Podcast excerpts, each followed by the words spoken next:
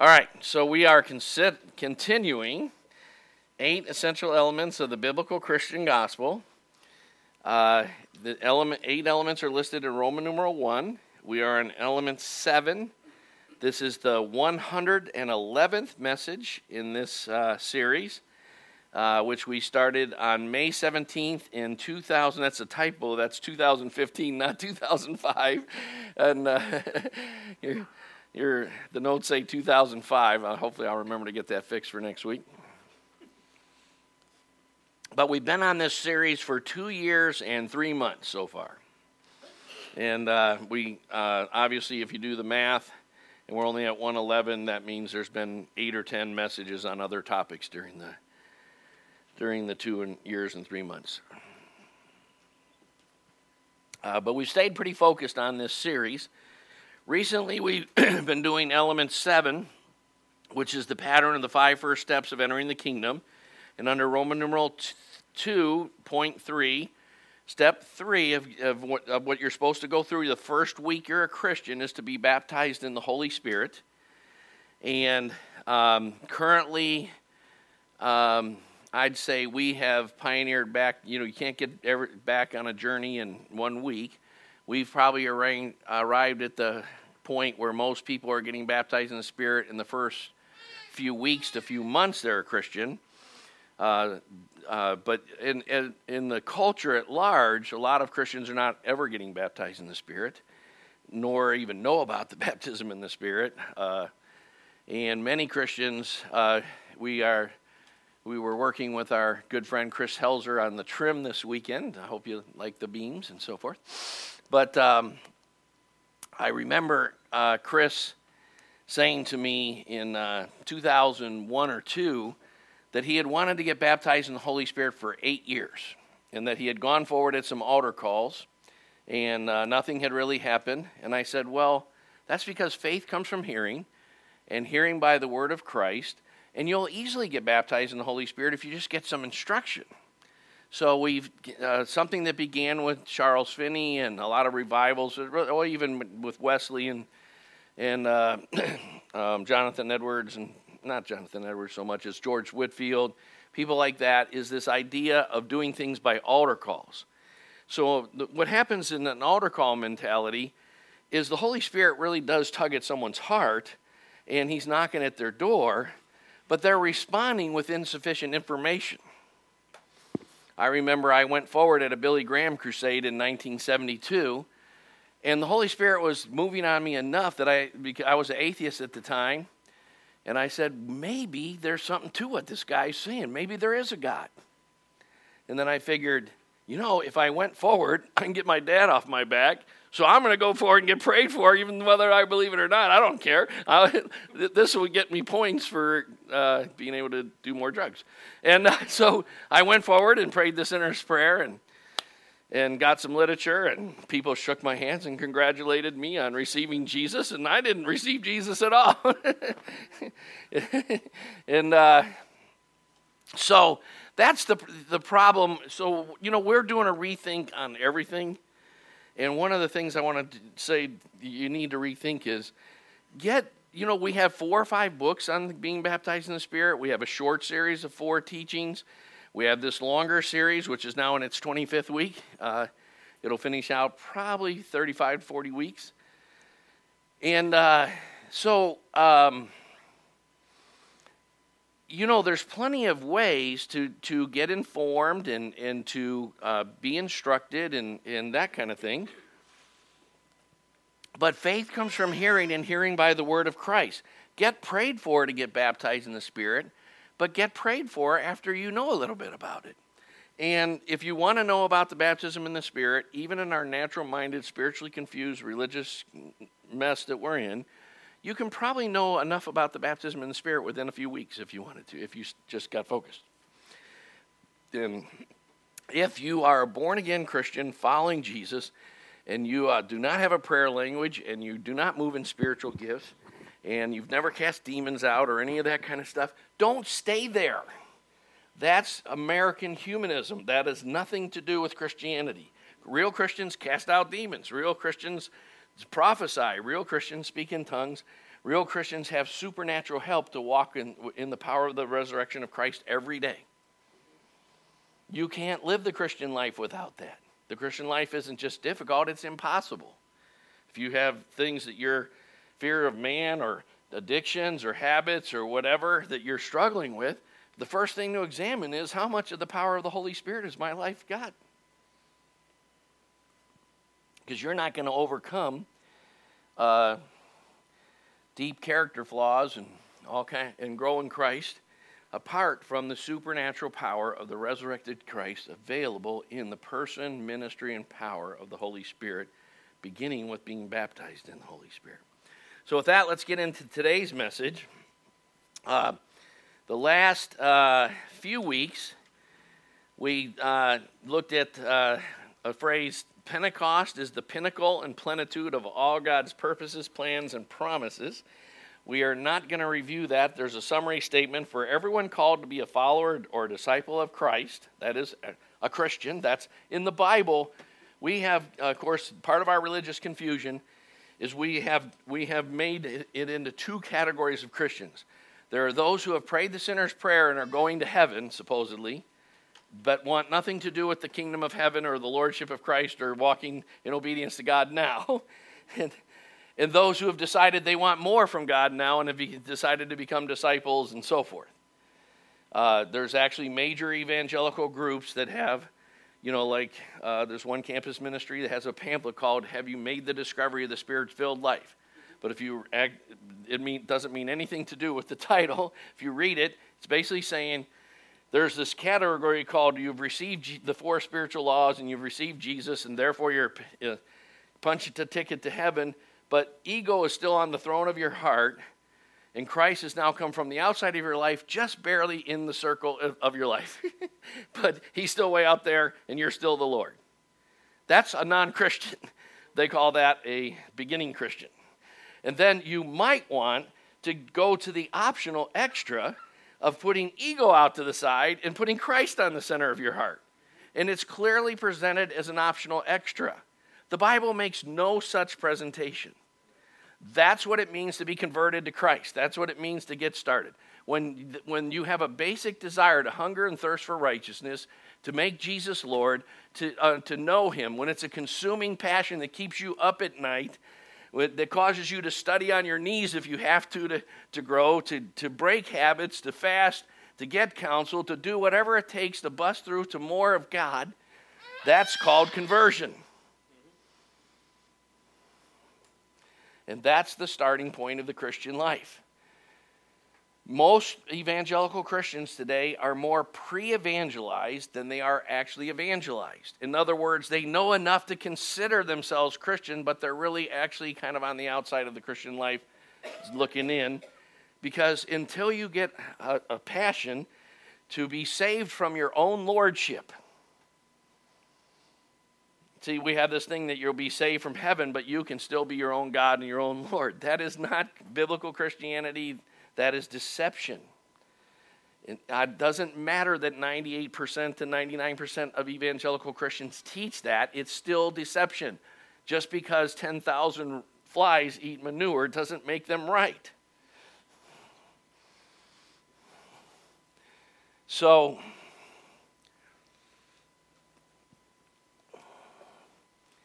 um, getting baptized in the Holy Spirit is a beginning step that, that is the culmination of all the promises of God. And it's like paying earnest money when you make an offer on a house or a deposit on a loan. You know, uh, you know, in our culture, uh, in the last 20 years, uh, a, a, trend in business has been a flirtation with the idea of doing legal documents and things with nothing down. And, and it's probably going to be a long time before it's clear whether that can hold up in court or not. But the truth of the matter is, nothing ventured, nothing gained. There really is no start without until the first payment. And what getting baptized in the Holy Spirit is, is it's God's first payment in your salvation. It's a, the pledge of the promise of the powers of the age to come.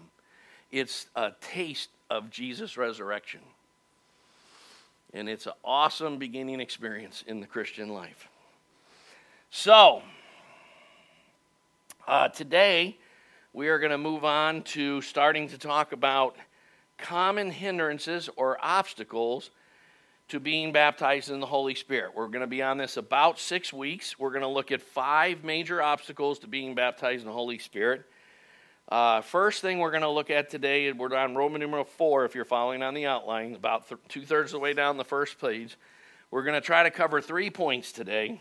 Uh, the first one is the blessing and necessity of obstacles, hindrances, and resistance. Why you need trouble. The reason there's a Satan and the demons is because you need them. The reason God doesn't uh, take your flesh out of you when you receive Jesus is you need to kill it. You need war. Praise the Lord. Isn't Jesus such a loving person? You need the guy who ch- changed the chased the money changers out of the temple with a whip and turned over their tables. Believe me, when you start turning over people's money tables so they're scattered into the crowd and no and no and people are too scared of you to stop you, you must have some kind of anointing. that Jesus wants to become part of who you are. And your approach to sin and, and to life and so forth. Most Christians don't get very pissed off about anything. If you don't get pissed off for God once in a while, I doubt you've received Jesus. If you live in a culture like us and you're not profoundly angry sometimes, you're probably brain dead. Just listen to John's old message called Gay Mirage, or what, what was it? Uh, Same sex Mirage. If you're not angry, read that, listen to that message. As we live in a culture where even the church is shaking its fist at God and saying, We will not have this man, Jesus Christ, rule over us. That is the posture of Christianity today. I'm not about to honor the Lord's Day above my softball team or, or do anything else that says that I'm actually an obedient disciple of Jesus. I'd rather have a, a 12 inch at Subway when I should have a 6 inch at Subway. I, I am not about to bring things under the lordship of Jesus Christ, neither my fears, my vocabulary, my emotions, my attitudes, nothing. I am my own God and I do what I want. And let's worship. That's the church today. So, one of the amazing things about the Holy Spirit is the Holy Spirit came to bear witness of the risen Lord Jesus Christ. He will give you a desire for holiness. He will help you see not that Jesus is Lord, right? He'll help you understand that Jesus is Lord, right? And that He rules over presidents, nations, he doesn't care about the Democrats or the Republicans or the federal deficit or any of the other evil that goes on in this country. He cares about it, but he's not afraid of it. He is coming to judge the earth. Used to be a, song. All right, so we're going to look at the blessing and necessity of hindrances, obstacles, and resistance. Why you need opposition, why you need to struggle. One of the things that uh, parents do in our day and age, and one of the things the welfare state does in our day and age, is takes away people's need to struggle. That is the most unloving thing to do. There used to be a song, Mother, Don't Let Your Babies Grow Up to Be Cowboys. I changed it to Mother, Don't Let Your Babies Grow Up to Be Whiners or Wimps.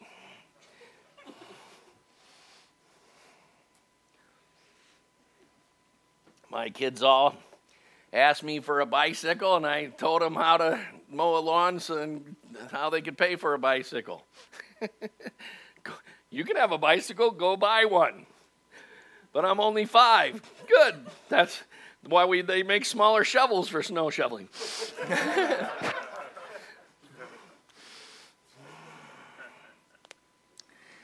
All right. Uh, secondly, we're going to look at active warfare or resistance versus passive state of being uh, hindrances.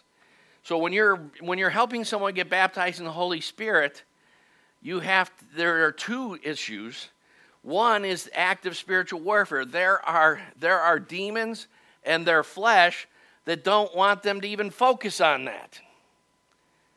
They could, you know, there are people who go months, weeks, do all sorts of other things in their Christian life when they're not even baptized in the Holy Spirit yet.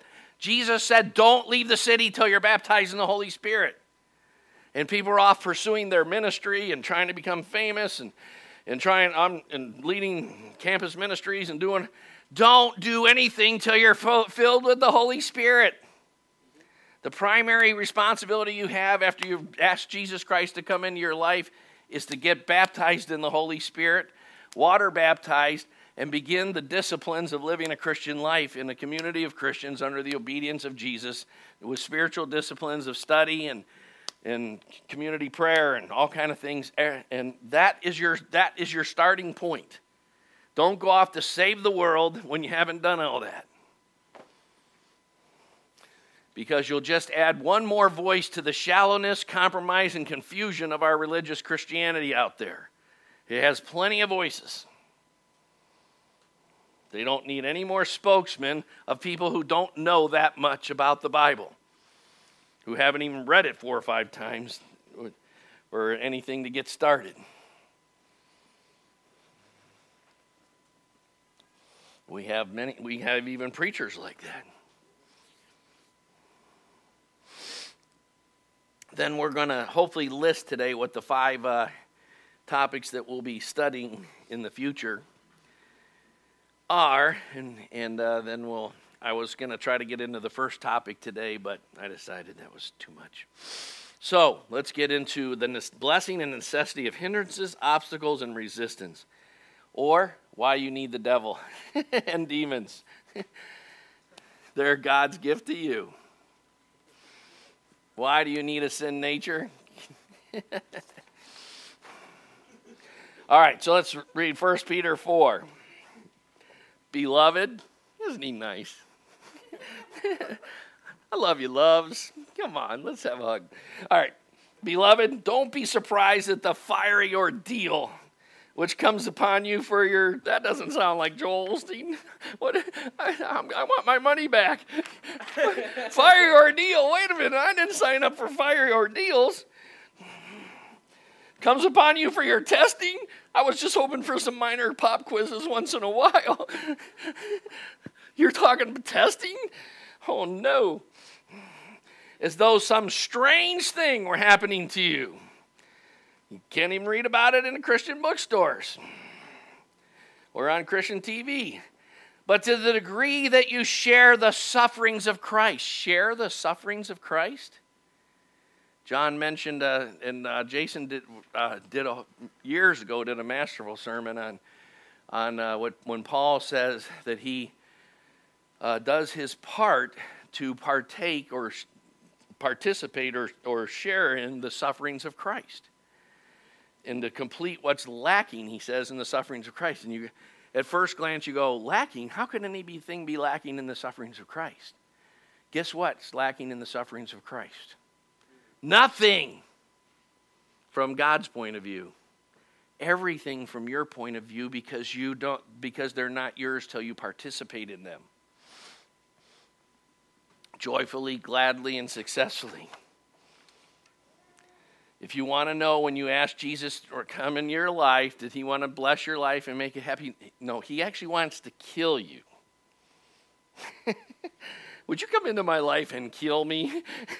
that wouldn't get like we wouldn't get as many on the altar call. Like, who wants God to come into their heart and kill them? he's going to really beat the snot out of you and he's going to get rid of that I want, I will, and I think thing that's been killing you for years.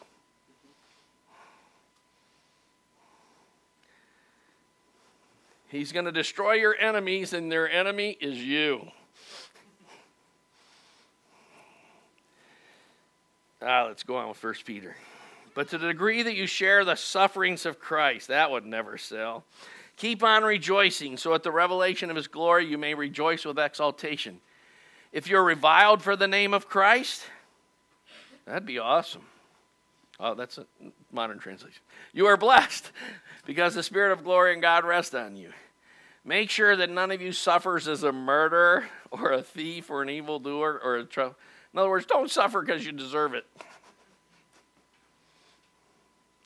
But if anyone suffers as a Christian, he, he is not to be ashamed, but is to glorify God in this name. For it is time for judgment to begin with all those unbeliever, worldly people out there who have ungodly TV shows. Is that how it reads? All those nasty humanist, evolutionist, and gamer Rogers. Judgment is, begins with the family of God. It's time for you as his son to he chastises every son he receives to not be corrected, to not have trials, to not have anyone rebuke you means they don't love you very much.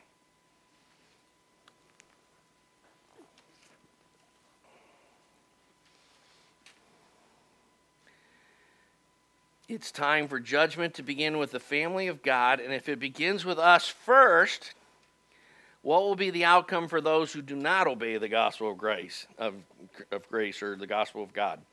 And if it is with difficulty that the righteous is saved, what will become of the godless man and sinner? Now, is anybody out there preaching and selling big books like it's with difficulty that the righteous are saved? This Christian life is tough. You're going to need calluses, not just on your fingertips for playing guitar, but on your knees and on, the, and on your heart. You're going to need some fortitude. You're going to need some steel in your soul.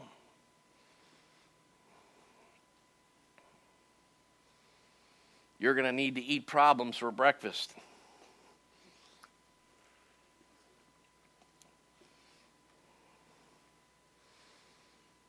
You're going to have to learn how to be thankful instead of being a whiner. You want to know what will really hinder you? Complaining, whining, whimpering, and all that stuff. Oh, God, why are you so hard? It's no wonder you don't have more friends the way you treat the ones you got already.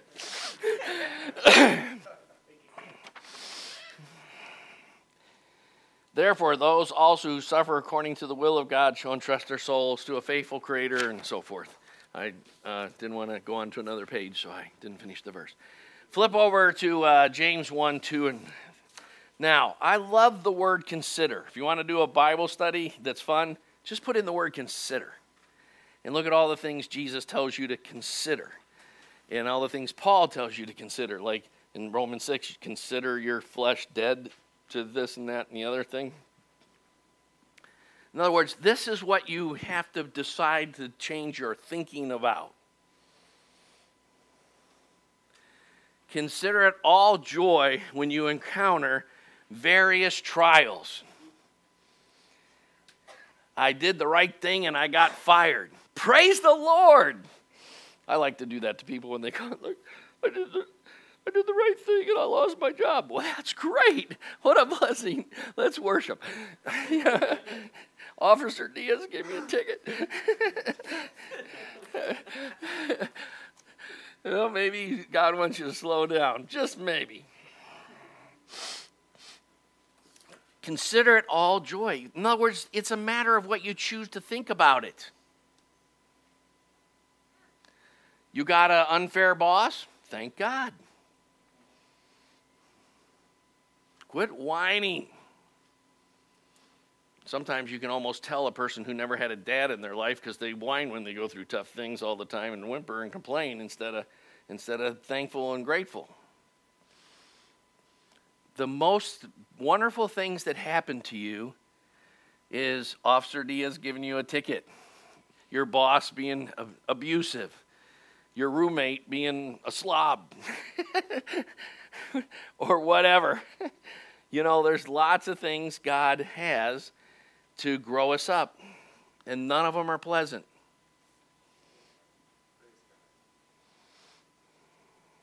Even your wife's not always pleasant, right? Did you say I'm not going to say? No, I said ain't nobody gonna say. no one's going to say. I'm not answering that question.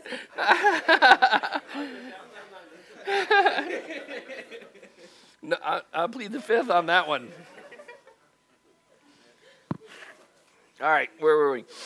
So, knowing that the testing of your faith produces endurance or long suffering. And let long suffering have its perfect result that you may be perfect and complete, lacking in nothing. Do you know where when Saul had his demise? Guess what how Saul had his demise? His pastor said, We're going to have a meeting. named Samuel. And his pastor said, We're going to offer the sacrifice. Then his pastor was late to the meeting. And Saul decided to go home instead.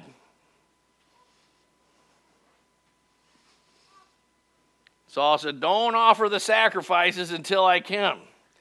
But Saul, was so easy on himself all the time that all he cared about was the, the accoutrements of leadership, the, the praises of the people and this so forth. And some of the people were getting impatient waiting for Samuel and started to scatter. So he said, I'll offer the sacrifice so we can all get out of here and get this meeting over with and get home so we don't have to wait on Samuel. He's late.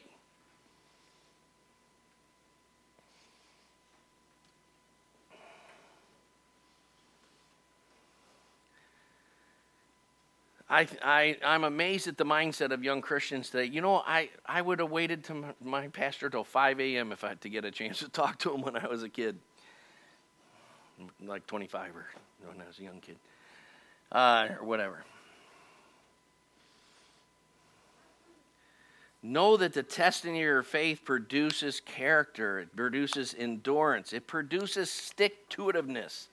Now, that's not a Bible word, but it should be, so I invented it stick to itiveness. You need some stick to itiveness by the grace of God. It's one of the fruits of the Holy Spirit. We all need know the modern versions that say Galatians 5:22, love, joy, peace, patience. Doesn't pa- patience kind of hard enough, right? You're like, Lord, I'd like some patience, and I want it right now. but the King James and the Young's literal translation and the Wycliffe in the 1599 Geneva Bible say long suffering. And that's a whole lot lo- longer than patience. How long you've been waiting for God to manifest this thing you're praying for 27 years. Our Hebrews 11 says that our the great heroes of the faith died in anticipation and hope and faith of the promises that had been promised to them and all they could see him from was a distance that future generations would, would see the things they longed for. That's what God wants to put in your soul if you're going to be a Christian. Samuel's late, okay, but he did say he's coming, so let's wait.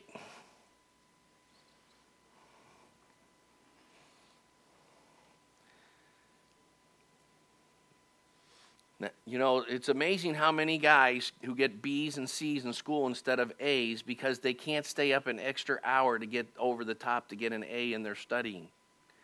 You know, when I was in college, I, I, don't, and I don't think this was wrong.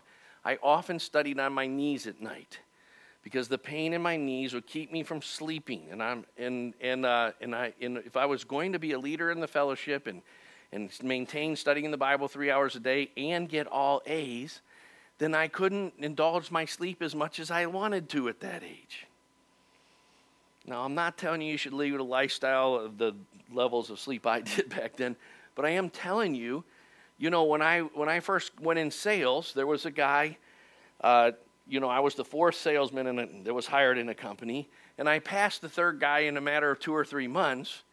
Why? Because if there was more business to be done and it was five o'clock, he was ruled by the fact it's five o'clock, I need to get home. And I was like, if I stay till seven, I'm going to make $3,000. I'm staying till seven. There's money on the table. Don't go home with money on the table. It's amazing to me how many uh, subways and places like this will be in a rush, but we close at 10. And they'll actually close the door on customers. Listen, the, the reason a business is open certain hours is it's its best guess of when the best traffic flow is going to be. And so if it's time to close and there's a line, guess what? We just changed our hours to 11. Come on in. right? It's amazing how many people don't understand. That's the difference between someone who doesn't have any ownership in their heart and they're just an hourly employee. We have people like that in the church. There's people who own the place, and there's people who just attend the place.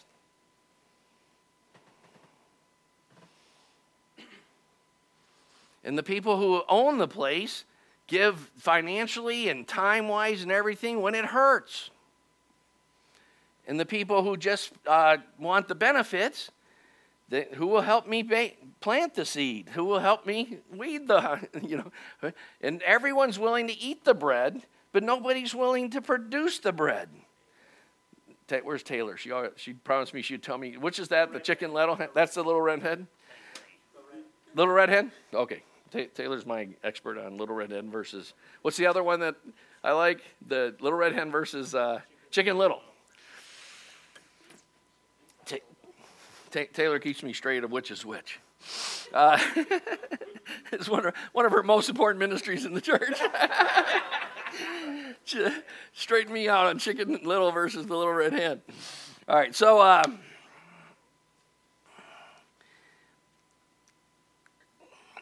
let endurance is such an important thing. You've got to get to the point where you know. Uh, yesterday, I attended a funeral. It was August 19th, the 43rd anniversary of my little brother's death. That was the best, most important thing that ever happened to me when my closest brother died suddenly for no explanation. Nothing has been better than that in my whole life. Because it launched me forward in Christ. And, and, and, no matter what it happens to you that causes you to take a step forward in Christ, that's what Paul means when he says momentary light afflictions are producing an eternal weight of glory. Think about that statement. We're talking a guy who'd been, he'd received the same lashing that Jesus received, that, that uh, maybe in the, in the, the, what's that movie, the, uh, the Passion of the Christ, uh, perhaps it was a little overdone. Some of the scenes, like when the chain and he fell off the bridge, and some of those things are extra biblical. But for the most part, the, the whipping was pretty much what the Roman whippings were. The reason they had a rule that they could only do 39 lashes is because the whip had shards of glass and, and little metal hooks and things like that. It was designed so when it hit your back and they ripped it off, it would rip the skin off. And there was a, an absolute rule that you could only do 39 lashes because it was considered that on the average 40 would kill the person. And they wanted the person to still be alive when they crucified him. Paul received that beating third, three times. And he calls that momentary light afflictions. And I had like Officer Diaz give me a ticket on my way to fellowship.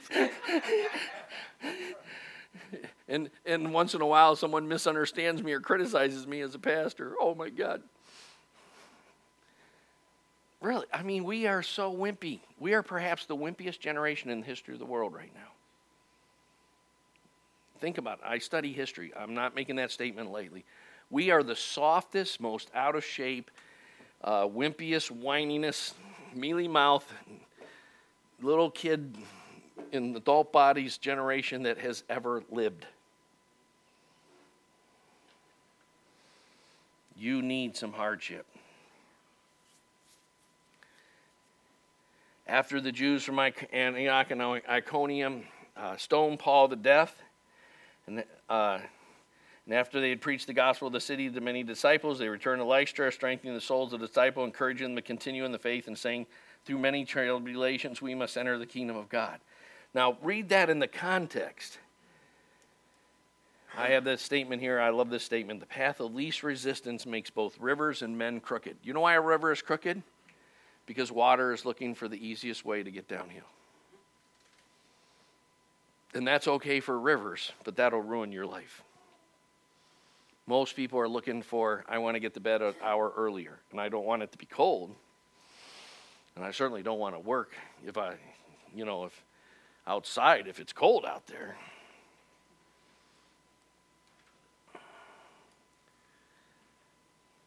By through many tribulations we must enter the kingdom of God. Through many tribulations we must enter the kingdom of God. That has nothing to do with going to heaven.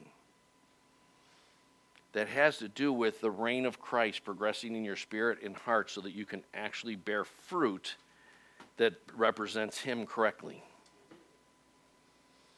That has to do with the greatest thing in life the abundant life is to know Jesus more and to be conformed to his death and the fellowship of his sufferings, and to carry the pain in your heart for fallen humanity that he carries. So that you can hardly talk sometimes without breaking down crying.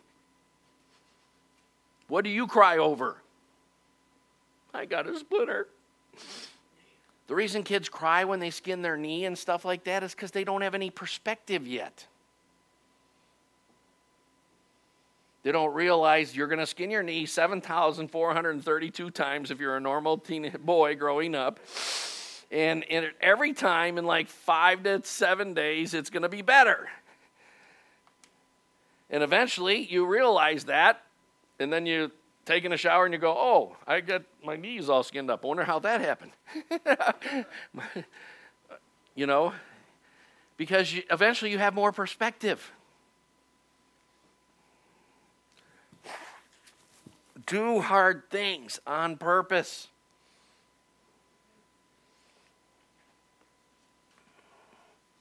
Through many trials. I mean, Paul, after he was stoned to death, you know, the brothers are all concerned about him, and when he came conscious, they, they thought he was dead, but he was actually just unconscious. And when he woke up, he said, Wow, the Stones, that was a great concert. Let's go back to the rock concert in the city. Let's go see the Stones. you know, that was awesome, man.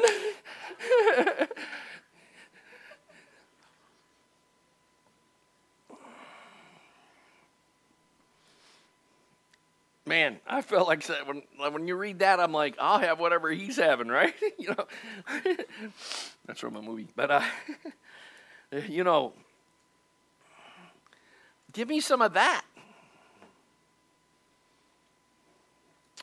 I didn't have that meeting the other week because I had a little bit of a sore throat, and so I got to be on my biology test because I had a headache. And, oh, come on. If you get B's and C's in today's contemporary academia, hopefully you're taking nuclear physics or something. Because mostly A's are for people who aren't lazy.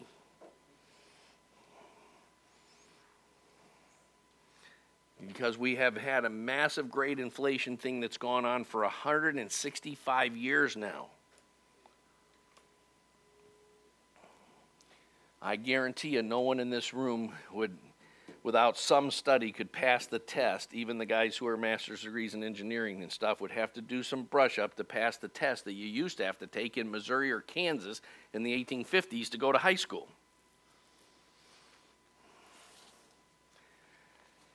And those were backwoods states. I took the test once and I didn't pass. And I had a master's degree in history and study a lot. Proverbs 24 10. If you faint in the day of adversity, that's the ESV. Distress is the New American Standard. Trouble is uh, the Old King James. New King James is adversity. Your strength is small. New American Standard says your strength is limited. Like, how do you do when it's really getting intense? You know, Stephen Leopold is one of the hardest workers I ever know, but I, I always loved the day when we were digging this trench. And it, after about like 14 hours of digging, uh, certain people had dropped off two or three hours ago, and we're just sitting and watching. And Stephen and Bradbury were c- continuing to dig, and eventually Stephen just said, "Okay, I give up." and it's like, you know, like not that that's anything. It's not. But it's just, it's something. It's like, wow. You know, obviously you need to go through a process where you transfer that kind of strength and endurance into Christ. Can Jesus count on you when, don't worry, Lord, I'll, I'll not deny you. Everyone may fall away, but it won't be me.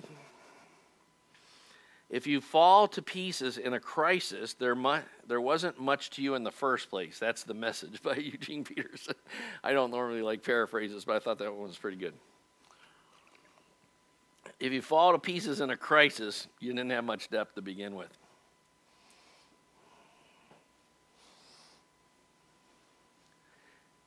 Believe me, the people who really succeed in life are the people who keep their head in crisis.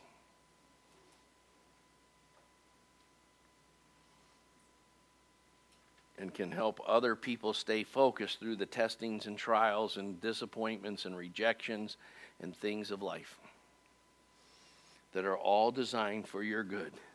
The worst things that ever happened to you are the best things that ever happened to you. And you have to, if you once you start to see that, then you're beginning to enter the kingdom of God.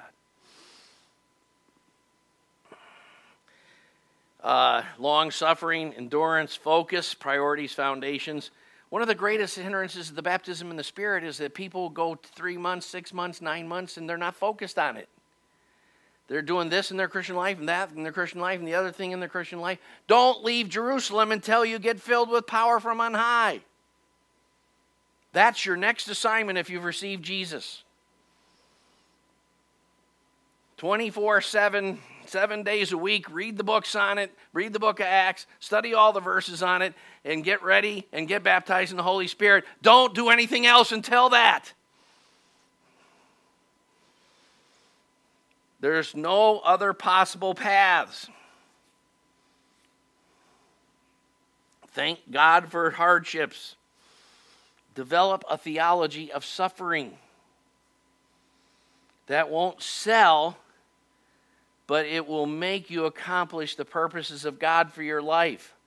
Most people that have blown like jobs, scholarship opportunities, all kind of things because they just didn't have any depth of character and they didn't put themselves in the context of surrounding themselves with some brothers that would make them stay on the cross when, the, when God brought the crosses. Who is in your life to make you stay on the cross when it comes? Who have you said, These are the things that might make me run from the crosses that are coming? Don't let me do that.